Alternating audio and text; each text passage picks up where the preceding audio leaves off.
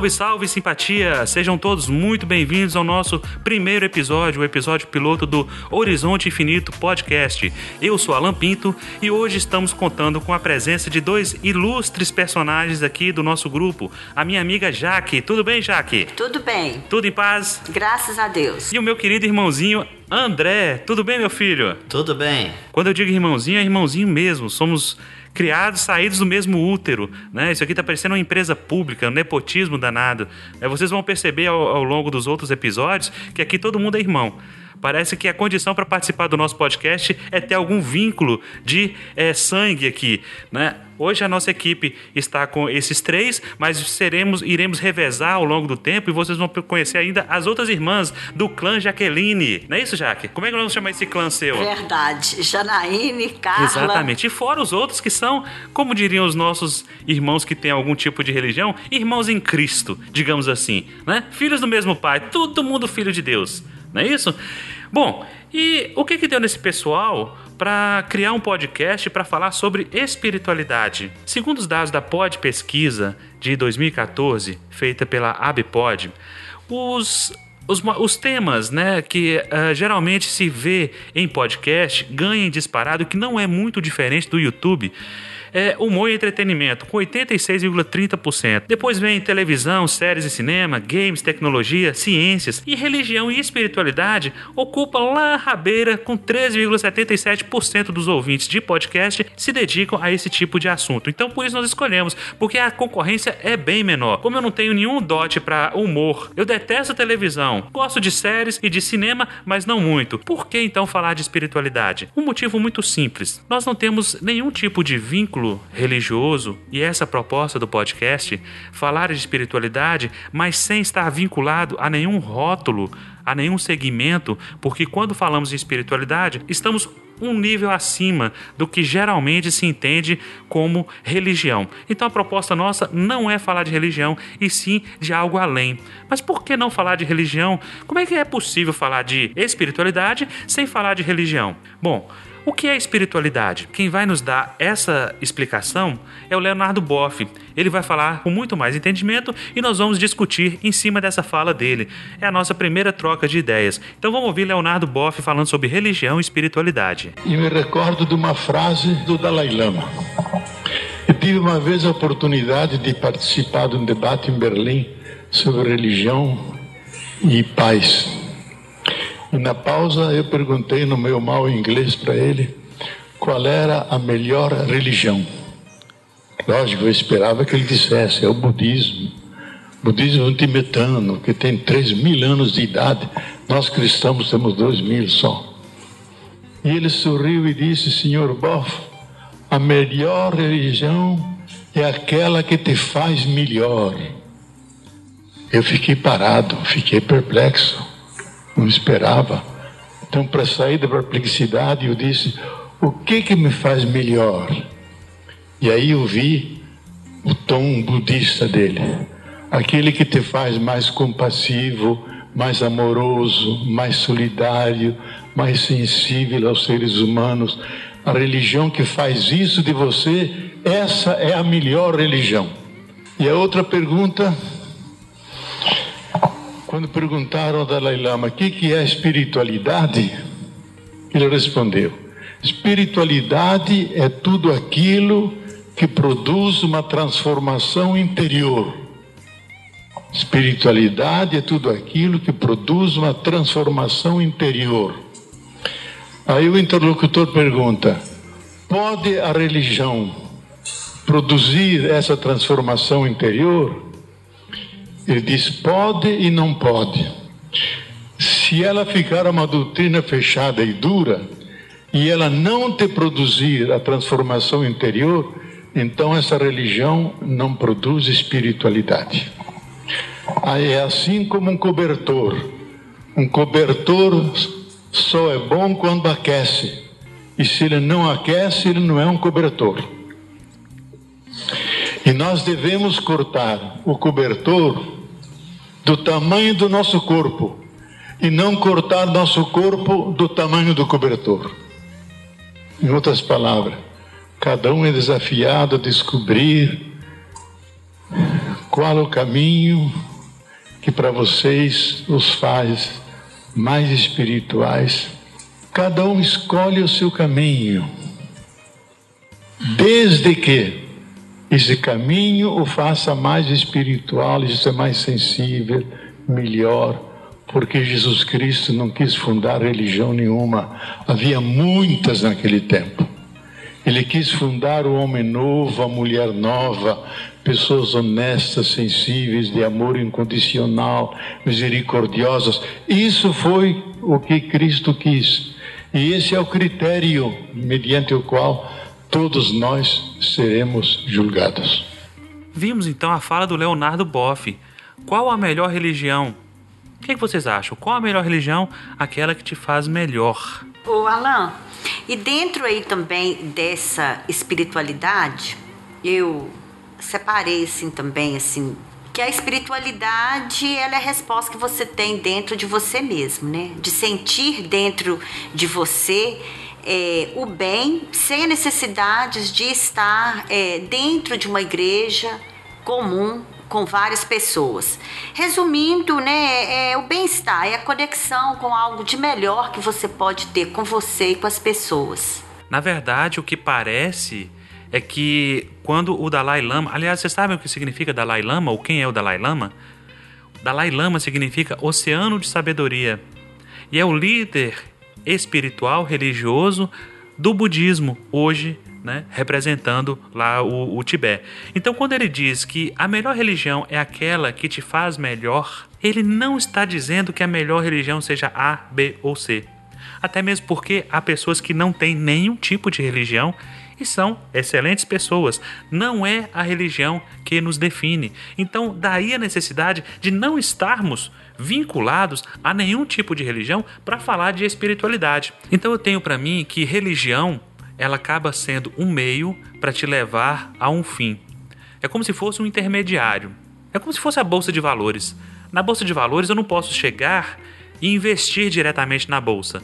Eu preciso contratar uma corretora, um intermediário que faça essa negociação para mim. E muitas vezes a religião acaba assumindo esse papel. Um dado curioso: hoje no nosso país, segundo os dados do IBGE de 2010, que é o último censo feito pela PNAD, que é, é Pesquisa Nacional de Amostragem Domiciliar, diz que 8% da população brasileira se declara como sem religião. Isso representa 15,3 milhões de brasileiros se declarando como sem nenhum vínculo. Se fosse esse grupo tomado como religião, seria a terceira maior religião do nosso país. Mas aí nós nos perguntamos: o que leva uma pessoa a dizer eu não tenho religião? Quem é que faz parte desse grupo de sem religião? Ué, pessoas que não acreditam em Deus, pessoas que até dentro da própria igreja, né? Um não concordando com o outro, aí passa para uma, passa para outra, existe aquela aquela mudança. E eu penso que aí através disso acabam ficando sem religião. É um é uma das causas ao meu ver, né? Que... É a pessoa que também ela não encontra todas as suas respostas na religião que ele está seguindo. Às vezes ele acha interessante um, um lado e mas pende também a acreditar que aquela outra, aquele outro tipo de religião passa uma, uma informação que complemente aquela que ele não obteve na, na primeira, né? Então ele, ele sente que aqui tem resposta para pergunta A, mas lá na religião B tem resposta para pergunta B que eu concordo, mas a A já discorda. Então ele acaba fazendo o que? Afasta de todas essas e fica pincelando, só pegando aquilo que lhe é interessante e formando a sua própria igreja interior, vamos dizer assim, né? Ele forma a sua opinião baseado naquilo que ele usa de lógico no, no pensamento. É isso mesmo. E há um fenômeno dessa, muito curioso atualmente dessas pessoas que é a customização da religião. O que é a customização da religião? Olha, é muito simples. Eu não concordo com tal coisa, eu desprezo. Eu não concordo com aquilo, eu desprezo. Mas, por exemplo, eu concordo com a reencarnação. Vamos dizer, então eu pego a reencarnação das religiões reencarnacionistas. Ah, mas eu, eu também gosto muito do louvor, eu gosto de louvar a Deus, eu gosto dos cânticos. Então eu pego o cântico, sei lá, de uma igreja é, evangélica, neopentecostal, onde tem a bateria, guitarra, teclado, onde as pessoas cantem e, e, e extravasem toda aquela energia. Ah, eu gosto da minha devoção a Maria. Então a pessoa vai pincelando e buscando e formando a sua própria, não religião, mas a sua própria religiosidade. Então, mas a religiosidade para muitos não é assim, da oferta, e a igreja todos domingo, devolver o dízimo. Para muitos não, não é isso também? Tem muita gente que que, que eu, né, que eu conheço que pensa desse jeito, que ser religioso é estar tá dentro da igreja ali no dia a dia, participando de tudo que a igreja pede e oferece, é devolvendo o dízimo, é cuidando do, da necessidade dos pobres. Exato. Quem vai nos auxiliar nessa definição é o professor Mário Sérgio Cortella. Vamos ouvir o que ele fala aqui a respeito de religião e de religiosidade. Outras religiões são religiões normativas, prescritivas, como é o caso das religiões do livro. Né, o judaísmo, o cristianismo e o islamismo.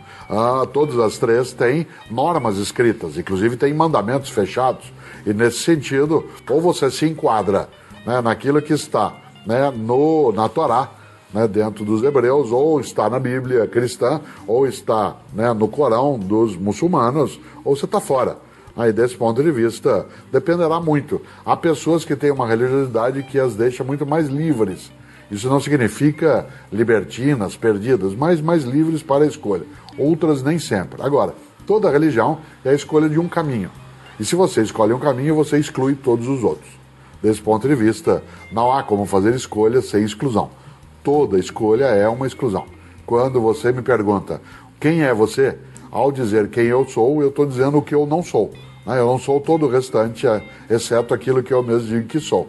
Quando alguém pergunta qual é a tua profissão, eu digo eu sou professor, eu estou excluindo o restante. Portanto, toda escolha é exclusão e religião é escolha. Religiosidade não. Religiosidade é um sentimento, uma inclinação, uma tendência a ter reverência pela vida. Religião é quando você pega a religiosidade e junta num credo, num sistema, numa estrutura. Portanto, você formaliza a tua religiosidade. Religião é a religiosidade formalizada. Religiosidade é um sentimento. A maior parte de nós tem uma religiosidade muito funda e uma parte de nós tem religião. Não, é, muitos que, apesar de alguns declararem que tem religião, o Brasil, por exemplo, é um país que tem algo inexistente que é eu sou católico, mas não sou praticante. É, algumas religiões nem entendem essa frase, porque se você não é um praticante, você não participa né, daquela religião. Então, no fundo, a pessoa está demonstrando que o que ela tem é mais religiosidade do que religião. De fato, todo mundo, em todo tempo, tem alguma religiosidade. Algumas pessoas têm religião. Não existe religiosidade que não seja a partir de nós humanos. Não há religião sem religiosidade, mas há religiosidade sem religião. Ou seja, religião é a formalização do sentimento de religiosidade. E quando você vai tratar com religiões que são dogmáticas, aí, meu amigo, não tem conversa, não tem desculpa. Ou você acredita no dogma, aceita o dogma, ou você está fora. Aí o grande problema da maioria das crenças hoje e por que, talvez uma das explicações, das pessoas estarem deixando esse sentimento de religião e buscar a religiosidade. Porque nem sempre a gente concorda com o que está sendo falado.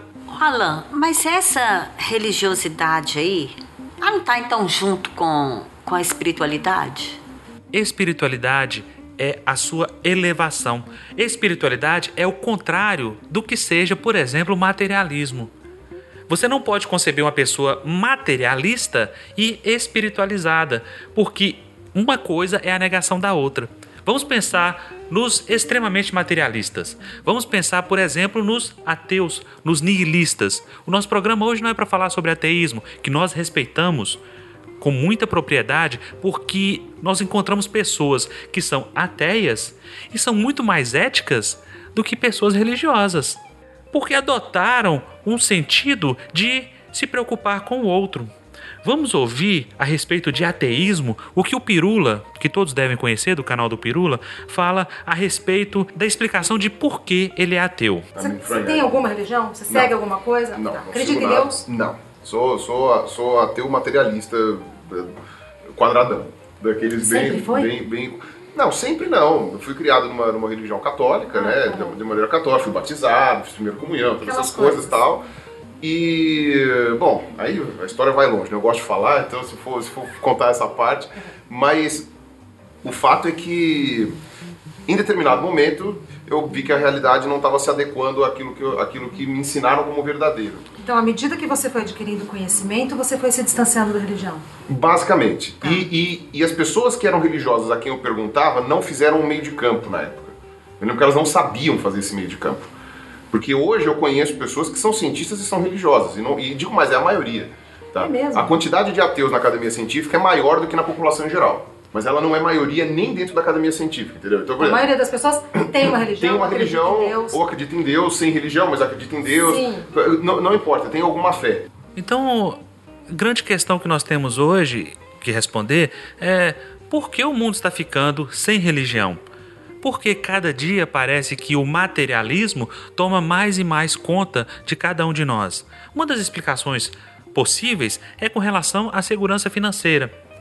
Quanto mais a pessoa avança em sua estabilidade, menos ela entende que ela deve ter um- algum tipo de relação com o poder superior, vamos chamar assim para não chamar de Deus diretamente. Então, países que estão mais avançados com relação ao bem-estar geral da população tendem a ser países de grande proporção de ateus. Por exemplo, a Suécia. Hoje, a Suécia, 85% da população são de pessoas ateias. 85% da população. No Vietnã, 81% da população é ateia. Mas isso não está ligado à questão financeira. Mas, tá, mas por quê? A Suécia a gente sabe que é um país rico. Mas e o Vietnã? Porque no Vietnã, a religião que é predominante é o budismo. E o budismo e o taoísmo são religiões comuns por lá e são vistos mais como uma tradição e não como crença. No budismo, não há presença de Deus. Olha que coisa interessante. Mas tem muita é, espiritualidade ali, né? Exatamente. Então você pode ter uma espiritualidade sem considerar Deus? Pode. Não há problema nenhum quanto a isso. O problema é quando você começa a entender que, em nome de não haver nada, em nome de eu não ter que prestar contas a ninguém, em nome de que tudo aqui se acaba, então eu vou gozar a vida e o que interessa é o meu bel prazer, é a satisfação dos meus desejos, dos meus apetites e o outro que se lasque. Mas aí já é materialista? Exatamente. Por isso nós estamos falando de espiritualidade. Por isso nós estamos falando de religiosidade, que não tem nada a ver com religião. Como o Cortella falou muito bem, religião é uma escolha. E todas as vezes que eu tenho que fazer uma escolha, eu estou deixando as outras opções de lado. Eu me lembro de uma história muito interessante. O Jô Soares. O Jô, quando o filho dele morreu por um- uma doença séria, um câncer, e no dia seguinte ele teve que fazer o programa dele. E, ainda abalado com a perda do filho, o Rafael, né, 54 anos, ele coloca que, olha, eu preciso estar de pé porque o meu filho não parava, né, ele, o filho dele era autista e ele tinha uma rádio que só, só funcionava na casa dele e ele tinha aqueles horários dos autistas que sempre tem, às 18 e 9, às 15 e 42. Então ele, ele vivia essa vida dele dentro daquele mundinho fechado. E ele fala o seguinte: a maior lição que eu tive com o Rafa foi quando nós estávamos numa livraria e ele. Quando foi passar no caixa, eu vi que ele estava com uma pilha de 12 livros. Eu falei, ó, Rafa, não, você não vai levar 12 livros, não. Escolhe aí seis e vamos levar os seis. Eu falei, não, então eu não quero nenhum. "Ah, mas por quê? Você vai deixar de levar seis para levar nenhum? Falei, não, não quero, porque toda escolha ela representa uma perda e eu não quero escolher. Se eu tenho que escolher alguma coisa, então eu prefiro não ter nada. E a nossa vida é sempre assim. Não tem como termos todas as opções ao nosso lado. Você tem a porta 1, 2 e 3. Tem certos momentos em nossas vidas que os caminhos se dividem em dois ou em três. Você tem que escolher um só. E aí, o nosso martírio está justamente nisso. Eu casei com aquele menino com aquela menina? E se eu tivesse casado com aquela outra antes dela, com aquele outro antes dele? E você vai passar o resto da sua vida se lamentando por uma coisa que você não conseguirá descrever. Imagine o seguinte: imagine a posição de cada um de nós, a posição do nosso ouvinte hoje. Imagine o estado que você se encontra hoje, o seu trabalho, a sua escola, a sua família, o jeito como você vive hoje. Agora pensa como você estava cinco anos atrás. Volta no tempo, cinco anos atrás. Você acha que em cinco anos atrás, por mais que você tenha feito um exercício de futurologia, de planejamento, de previsão, você conseguiria chegar a esse exato momento da mesma forma como você está hoje? Impossível. Impossível. O ouvinte que conseguir fazer isso, por favor, manda um e-mail pra gente. Entre em contato no nosso site, o www.horizontefinito.com.br. Tem uma abinha lá, uma seçãozinha chamada Contato. Vai lá e manda pra gente se você conseguiu fazer esse exercício de cinco anos atrás, projetar a sua vida exatamente como ela está hoje. Não tem como, porque a vida é cheia de surpresas. A vida é cheia de decisões. Todas as vezes que você toma uma decisão, você está fechando a porta para as outras. E quando você fala numa religião que é formatada dentro daquele modelo daquele quadrado, você só pode estar ali se você aceitar todas as regras. Uma religião dogmática faz isso. Não há como você discutir dogmas. O que significa dogma? Etimologicamente falando, é aquilo que eu acredito é verdade. Estabeleceu-se o dogma X, ninguém discute aquilo. Não tem como argumentar, não tem como interpretar. É aquilo e pronto. Então, na verdade, mesmo as pessoas que às vezes é espiritualista e e com isso não precisa acreditar em Deus, né? Mas na verdade, a pessoa é, espiritualista, ela sente Deus, ela só não dá valor às coisas materiais. Ela, ela dá valor ao que ela sente ligado a Deus, mesmo que ela às vezes não acredita, como você disse. É exatamente isso. Vamos imaginar que chega um momento da sua vida que você para. Olha, isso que eu estou fazendo, esse ritual, esse sacramento, ou o que quer que seja, isso não faz sentido para mim. E eu vou optar por não seguir mais esse tipo de, de situação. Tô fora. Vou onde vou me adequar, onde eu vou me sentir melhor. Por isso nós vemos tanta, mas tanta gente mudando de religião. Hoje isso é muito comum. Isso acontece principalmente no catolicismo. Não que estejamos falando especificamente do catolicismo, mas para a gente ter uma ideia, hoje, de 100, a cada 100 pessoas que saem do catolicismo, 72 vão para as religiões evangélicas. Graças a Deus, né? Por que graças a Deus? Ué, pelo menos não vou ficar sem nada. Pois é, mas o problema maior não é esse. O problema maior é que 18 delas ficam sem religião. 18% ficam sem religião. Será que elas se sentem perdidas? Perdidas assim, sem ter uma, uma conexão. Tipo o é, espiritualista. Que ele às vezes não acredita em Deus, mas ele tem uma conexão com ele, com o mundo, com o bem-estar dele, das pessoas. E nesse caso, essas outras pessoas, com essa mudança, e que, aliás, nem muda, só abandona. Será que. Porque também mesmo São Mateus. Vamos ver um dado muito interessante, é uma projeção do IBGE que mantidas as taxas de alteração das religiões hoje, até 2040, o nosso país, que já foi cerca de 98% composto por católicos, até 2040 a maioria será evangélica. Frisando bem, mantidas as mesmas taxas. Mas esse não é o dado mais alarmante, porque é como se eu tivesse uh, torcendo por um time e de repente eu tô no, no, grupo dos esportes, não, não quero mais é, torcer para um time de futebol, eu quero agora torcer para um time de vôlei. Ok, beleza. Você está deixando de ser um torcedor do futebol para ser um torcedor do vôlei. Você está torcendo por um esporte de qualquer forma. Mas o dado mais interessante é que, como você está tratando de católicos e evangélicos, você está tratando de cristãos. Mas a partir do momento em que há também essa saída, se dos 100 que saem da Igreja Católica, 72 vão para a evangélica, 18 ficam sem religião. E o restante vai para as outras denominações. E aí você tem uma queda de cerca de 10% das pessoas nesses, nesses anos, até chegar em 2040, deixam de ter nenhum vínculo religioso. Desses que deixam de ter vínculo religioso, muitos passam a ser ateu. Por quê? Eu não estou satisfeito e quer saber de uma? Não quero nem saber de religião nenhuma, esse povo é tudo doido, religião é o ópio do povo e acabou, eu vou ser materialista, para mim morreu, acabou, já era. É assim que as pessoas pensam. É assim que as pessoas pensam, porque se eu tenho uma religião que é dogmática e ela me põe dentro de um padrão e eu não posso customizar esse padrão, ou eu vou ser alguma coisa que vai pincelar a reencarnação de um, o karma de outro, o caminho do meio, a serenidade do outro, ou eu não vou ser nada. Essas são as opções. E onde fica a questão do ecumenismo no meio disso? Porque parece que o ecumenismo é misturar tudo num bolo só, né? Ou é cada um aceitar o, a opinião do outro e fechar nas convergências e e abandonar os outros ritos, tradições, essas coisas que é que diferencia uma da outra, porque todas são cristãs, né? Uma notícia fresquinha que aconteceu essa semana. Uh, no estado de Goiás, os católicos se reuniram para boicotar nova novela da Record que fala sobre Jesus. Mas você pensa, mas por quê? Qual o motivo? Simples, porque na novela Maria tem sete filhos. Um dos filhos é Jesus.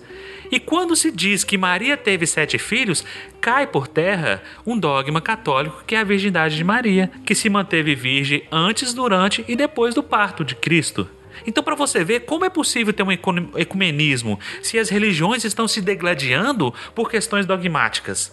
Como é possível eu concordar com o outro se eu tenho os meus dogmas e eu não abro mão deles? O Papa Francisco tem tentado isso. O Papa Francisco está aberto ao diálogo, tem tentado uma reaproximação da igreja anglicana, tem tentado uma aproximação da igreja ortodoxa, mas as pessoas não aceitam, porque nenhum quer abrir mão daquilo que ele acredita como sendo certo.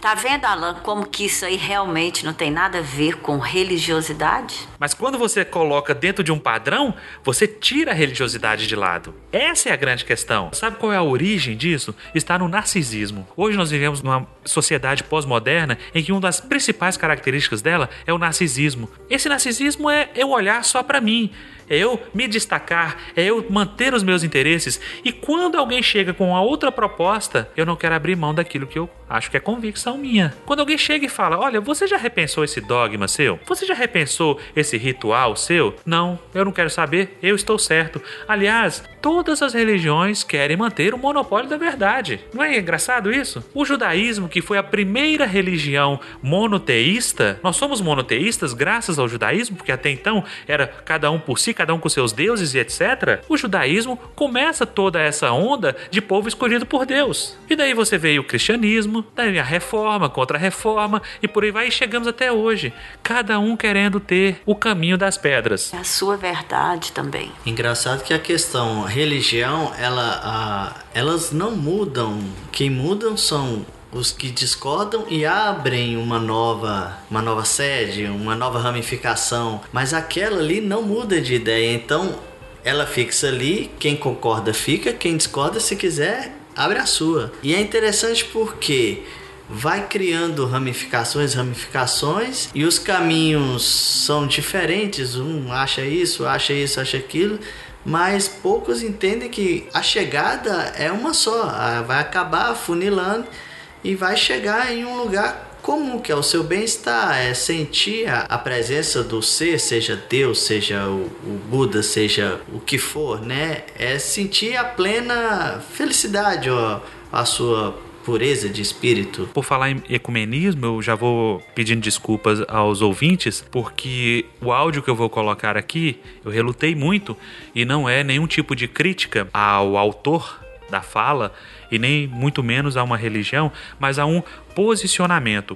Enquanto nós vemos o Papa Francisco, o chefe máximo da Igreja Católica, de onde partem 2 bilhões de pessoas, de adeptos no mundo, no planeta, tentando um, um regime conciliatório, nós vemos, por exemplo, o padre Reginaldo Manzotti dizendo um absurdo como esse que nós vamos ouvir aqui agora.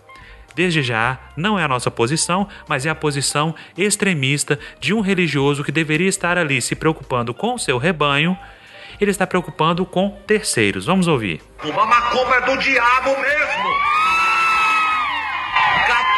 Não pode ser espírita. Católico não pode ir pai de santo. Católico não pode ir em, em mesa branca. Católico não pode ser supersticioso. Ou é Jesus ou é nada.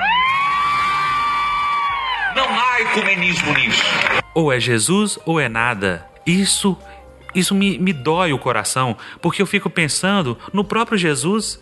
Na fala do Leonardo Boff, Jesus não criou nenhuma religião, gente. Ele nasceu judeu, viveu como judeu e morreu como judeu e foi assassinado por judeus por aquilo que ele acreditava, por aquela, aquilo que, aquelas verdades que ele professava. E de repente você vê alguém que quem diz uma coisa dessa só pode ter o quê? Muito medo, muito receio. E é muito fácil você atacar os, os nossos irmãos umbandistas. Eles não estão nem aí, porque eles não querem se defender, eles estão seguindo a vidinha deles. Nós temos um histórico muito grande de preconceito com relação às religiões de, de matriz africana, que é uma coisa horrorosa, é uma coisa estúpida. E ele termina e ele coroa a fala dele com se vocês ouvem aí, e são os apoiadores dele. Quem aplaude, quem grita, são os apoiadores dele. E ele termina com uma frase muito pesada: Não há ecumenismo nisso. Ou seja, o padre Reginaldo Manzotti está fazendo justamente o contrário do que o chefe maior da Igreja Católica, o Papa Francisco, está fazendo. Fazendo, falando o contrário, né? Tudo ao contrário. Enquanto um está querendo é, unir, aproximar, mostrar que o amor, que Jesus é o mesmo, o outro está separando, né? Exato. E quando você vê uma fala dessa, a pessoa para e pensa, mas espera aí, isso é Jesus? Ou é Jesus ou é nada? Então quer dizer, e eu que não acredito em Jesus? E eu que não sigo Jesus? Então eu tô fora? Então eu prefiro ficar com nada mesmo do que compactuar com isso. E aí muitas pessoas estão saindo. Por isso a igreja perde tantos, tantos adeptos. Por isso os neopentecostais, na teologia da prosperidade, estão ganhando tantos adeptos. A teologia da prosperidade é igual jabuticaba no Brasil. É nosso, é daqui. Foi criado aqui. Ela é daqui. Então, não estou questionando as razões, os motivos que, as, que, levam as pessoas a fazer isso. Mas vamos ouvir, por exemplo, o que o professor Luiz Felipe Pondé fala a respeito do crescimento dos evangélicos hoje no nosso país. Só para a gente ter uma ideia. A revolução evangélica veio para ficar. A Igreja Católica que tome seu rumo, porque vai perder o mercado. Tome seu rumo, porque a Igreja Católica é muito ruim para disputar mercado religioso pesada, burocrática, enrolada, incompetente. Fez opções teológicas complicadas que agora estão em crise, inclusive, porque o mundo migrou para um lado direito, assim. Os evangélicos não, eles são ágeis. Uma sala vazia, sem cadeiras de plástico, um microfone e Jesus no coração e eu mando ver. Você pode, você começa a pregar, começa a vigente, você começa a organizar, acabou. Igreja Católica não, vai para Roma, volta de Roma, vai para Roma, volta de Roma, vai pra... E quem comanda normalmente tem 120 anos. Igreja Evangélica, você pode ter empreendedores religiosos, né? Gente jovem, ágil. Não vai sobrar para ninguém. Os evangélicos vão engolir o Brasil em poucos anos né? A Igreja Católica está levando o maior cacete. E assim, não é só no Brasil, é que eu estou falando do Brasil. E por isso o Francisco fica tentando ajustar o discurso para a população jovem. Ô Alain, não, não tô aqui que a, a, o, o, o programa não é para debate. Mas você não acha que ele pegou pesado demais, não? ele pegou pesado, mas aí eu volto a pergunta para vocês. Vocês acham que ele falou alguma mentira? Não, mentira não, né? É, mas acontece que Lá na igreja evangélica também, com todo respeito, tem os problemas também. Todo mundo acha aí que, que a Umbanda, que o Espiritismo é coisa do capeta. Então, é, é, eles também têm os problemas. Eles também têm a. a, a eles julgam é, a Umbanda, o Espiritismo, do capeta, indiferente a tudo. É como se Deus, se Jesus não existisse lá, só o demônio. Então por isso que eu não acho que ele pegou pesado, não. Mas eu não tô, não estamos aqui, né, para debate, como eu disse. Não, nós estamos para debate aqui sim, né? O motivo da gente estar tá aqui é justamente para debater. E eu quero é debater mesmo. Eu quero é botar aqui, né, né, bater na mesa e dizer é ou não é e vamos em frente. Porque se a gente não tiver esse debate, como é que nós vamos fazer? As pessoas precisam saber, as pessoas precisam se questionar a respeito disso, né? Fala, André.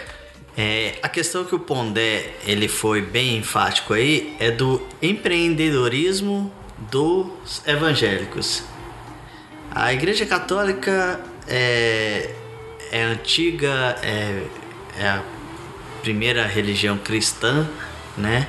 Então ela segue suas tradições, como o Pondé mesmo falou no, no início, né? Ela fez algumas escolhas, né? E que tá difícil até eles sustentarem agora com o pessoal que tá tendo conhecimento, tá tendo mais abertura, né? E, e o empreende- empreendedorismo evangélico é rápido, é, segue, é firme e por isso que cresceu em tão pouco tempo. Eu lembro que quando eu eu eu estava na sala de aula na terceira série ou na segunda série, não lembro, no primário há, há muito tempo atrás, a professora fez um, um, um censo interno lá perguntando a religião do, do- dos alunos, né? E das, da sala de 30 alunos, só dois não eram católicos. Né? Então, hoje, se você fizer essa pergunta a uma sala, é meio a meio e olha lá se não é mais o- os evangélicos. Né? Então, eles são, são mais enfáticos, eles pegam mais no pé, mas não na questão, é, vamos dizer, burocrática, né? não é um pega no pé burocrático, são, pessoas, são mais questão moral, comportamental, já, já não segue tanto rito como o católico tem, né? É diferente. É, eles são mais ágeis, né? Isso aí, é, isso aí é verdade, mas mesmo assim eu penso que dá-se até a impressão que ele é até evangélico. Não, mas ele é ateu. Ele se classifica como ateu não praticante. Olha a história do não Aham. praticante. Ou você é ou você não é. Até lá tem, né? Até, até ateu não praticante existe, que é como se Tá o Lewis. Felipe Pondé se, se, se autodenomina, se classifica. É. né? Mas essa questão da opção, gente, ela é muito séria. Quando eu excluo, e aí o grande problema é justamente esse: eu me manter numa crença que é limitante. Eu opto por uma crença, eu descarto todas as outras. Porque, olha a fala do Reginaldo Manzotti. Querendo ou não, gostando ou não, aceitando ou não, é o que muita gente pensa. Você não pode ser religião A e frequentar religião B, mesmo que seja para um show, para uma coisa assim. Olha, as pessoas não vão na casa do outro por causa disso. Não, eu não vou lá porque fulano é evangélico, e todo dia tem culto na casa dele e por aí vai. Então há um grande distanciamento. Nós devemos muita coisa à Igreja Católica. Muito do conhecimento humano nasceu na Igreja Católica. Teve erros do passado? É claro que teve. Não estamos aqui é, é, defendendo ninguém, nem é, dourando a pílula, não. Houveram erros sim, e há, porque o ser humano é falho. Nós somos criaturas imperfeitas. E aí, dentro da nossa imperfeição, sempre vai rolar algo desse tipo. Eu sempre colocarei o meu interesse pessoal diante da, do interesse da comunidade. Mas essa agilidade que o Pondé fala, mesmo que seja a custas de interesse pessoais de pastor A, de pastor B, de líder A, de líder B, isso não importa. Mas vamos pensar no bem que essas pessoas têm recebido. É muito simples. Imagine que você tinha uma família em que o marido era alcoólatra, chegava em casa quebrando tudo, batendo na esposa, batendo nos filhos, e era aquele regime de opressão, era aquele desatino todo dia, e de repente a esposa resolve frequentar uma igreja dessas. Ela resolve frequentar uma igreja dessas e come- os irmãos começam a orar, começam a dar um sentido para a vida dela, e ela consegue um dia levar o marido. O marido, de repente, começa também a frequentar e ele muda. Por que ele muda? Porque então ele estava desempregado e um irmão lá, empresário da igreja, resolve dar o emprego para ele. Eu, como na, na minha vida profissional, eu trabalhei em empresas, em consultoria, já tive clientes consultores de, de- como consultor, em que ele só aceitava funcionários que fossem da Igreja Cristã do Brasil. Então, com isso, você acha que eles são mais religiosos? Eles praticam mais a religiosidade. Não, não é isso. Eles praticam mais um senso de solidariedade, mesmo que seja entre eles mesmos, mesmo que sejam entre si. Quantos casos nós vimos aí de gente que tem catástrofes, eh, desastres naturais e que os religiosos, os pastores vão ju- juntar donativos, mas só vão entregar aos membros da igreja. Eles são muito exclusivistas, mas há um mal nisso de forma alguma, porque aquele que estava recebendo o benefício aquele cachaceiro, alcoólatra, que agora tem um emprego, que é um homem de família que anda com a Bíblia embaixo do braço, ele deixou de entregar o dinheiro dele para o dono do bar e agora entrega para o pastor. E que mal há nisso? Ah, mas ele está sendo enganado, mas o dono do bar não enganava ele também? Agora ele é um pai honesto, trabalhador, os filhos estão junto com ele na igreja, houve progresso. É a igreja, no seu particular, fazendo algo que o Estado não faz. O Estado, o governo não faz. Não se preocupar com essas pessoas. Mas aí você vai pensar: ah, mas isso é um exagero, não é todo mundo que é assim e eu não quero saber. Ótimo, você está numa posição confortável, você tem lá o seu emprego, você tem sua família, você pode tirar férias, mas existem pessoas que estão em situações de miséria. E é justamente nessa igreja que eles encontram refúgio. E que mal há nisso. Mas aí há os exageros? Há. A fala do Reginaldo Manzotti? Há. A fala do Pondé? Há. Mas em que sentido nós estamos buscando a nossa religiosidade? Esse sentimento que me re reconecta a algo muito maior do que eu, esse reconhecimento de que há um poder superior acima de mim, acima do bem e do mal. Como é que eu vou conseguir lidar com isso se eu não estou na igreja? E eu acho que não é uma igreja, que não é uma religião que vai me dar essa resposta. Eu vou customizar. Aí eu vou entrar na parcela de 8% da população. Eu vou ser um sem religião. Mas isso não quer dizer que eu não tenha religiosidade. Simplesmente eu deixei de acreditar porque as pessoas estão falando uma coisa, estão provando outra.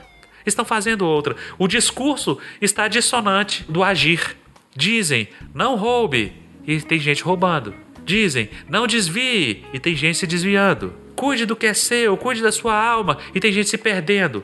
Então as pessoas hoje não são bobas mais. Hoje nada passa escondido. Olha a rede social aí a todo instante, nos mostrando, nos monitorando. Tudo que se fala cai na rede já era. Eu admiro a postura, por exemplo, do padre Fábio de Mello, que algum tempo atrás teve um discurso não tão radical como o do Reginaldo Manzotti, mas fez uma crítica, uma, uma espécie de deboche, né?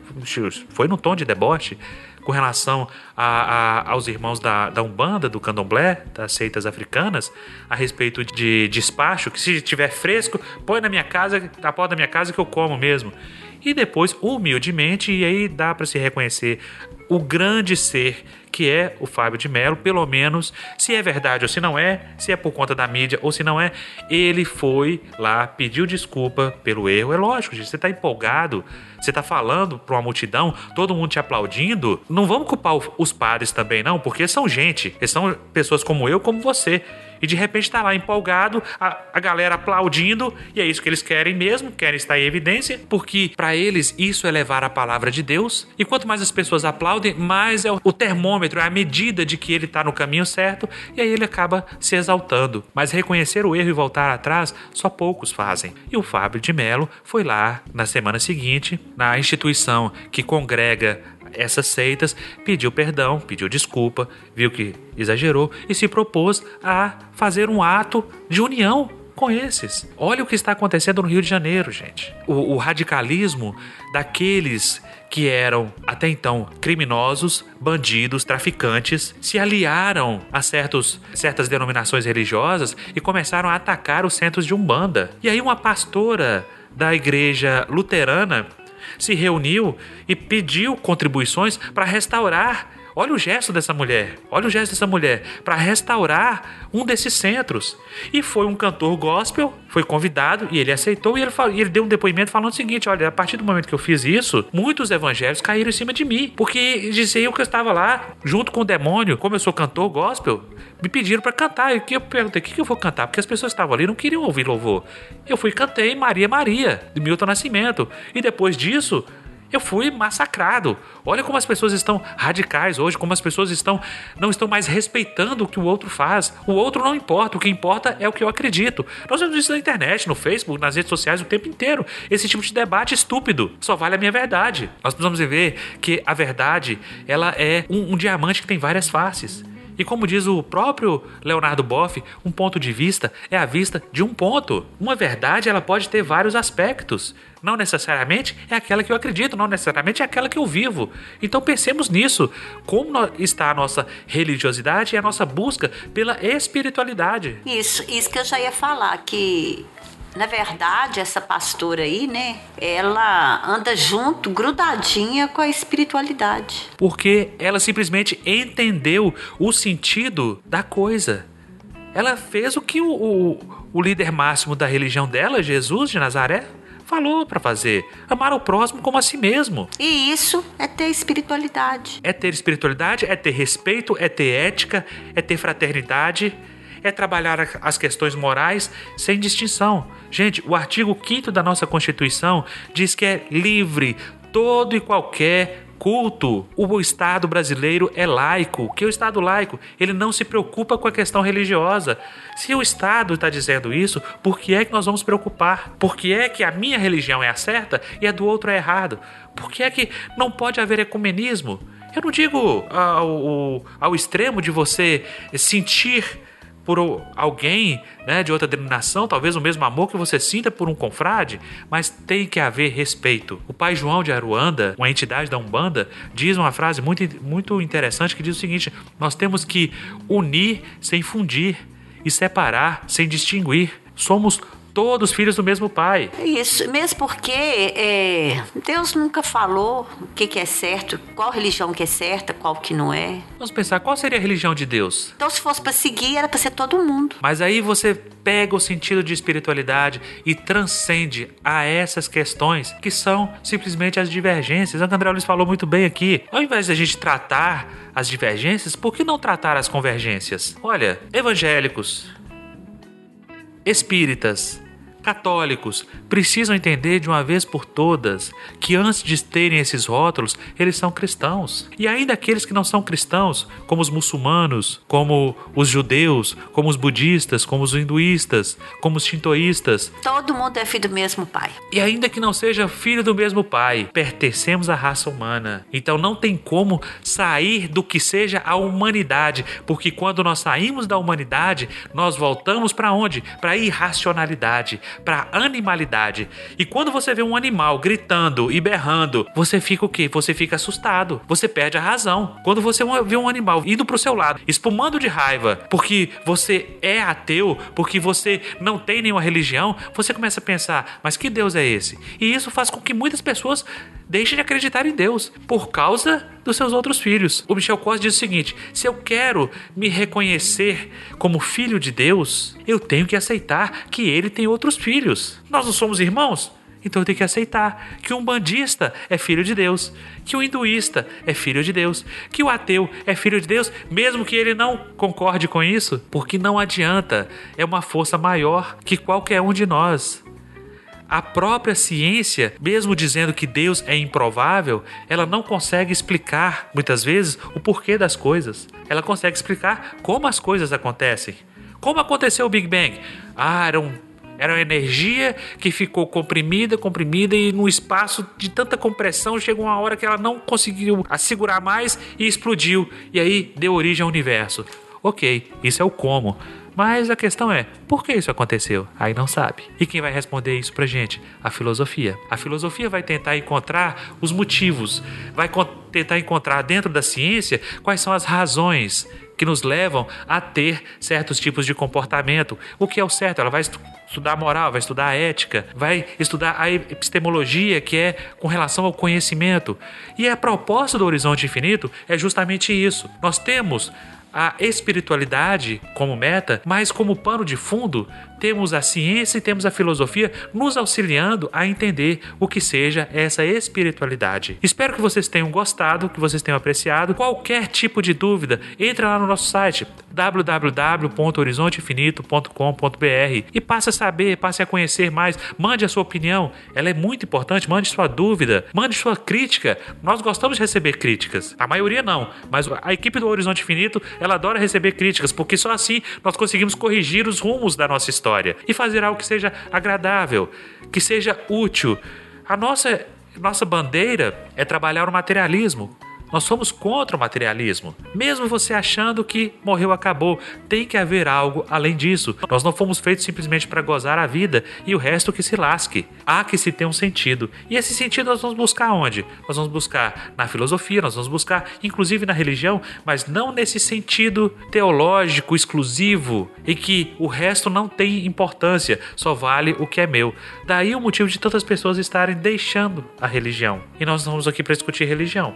Nós estamos aqui para discutir espiritualidade. Então, meus amigos, eu espero que vocês tenham gostado. Fiquem conosco e na próxima semana teremos muito mais assuntos para falar. Se o bom Deus Alá, Jeová ou algum permitir. E há de permitir. Até a próxima.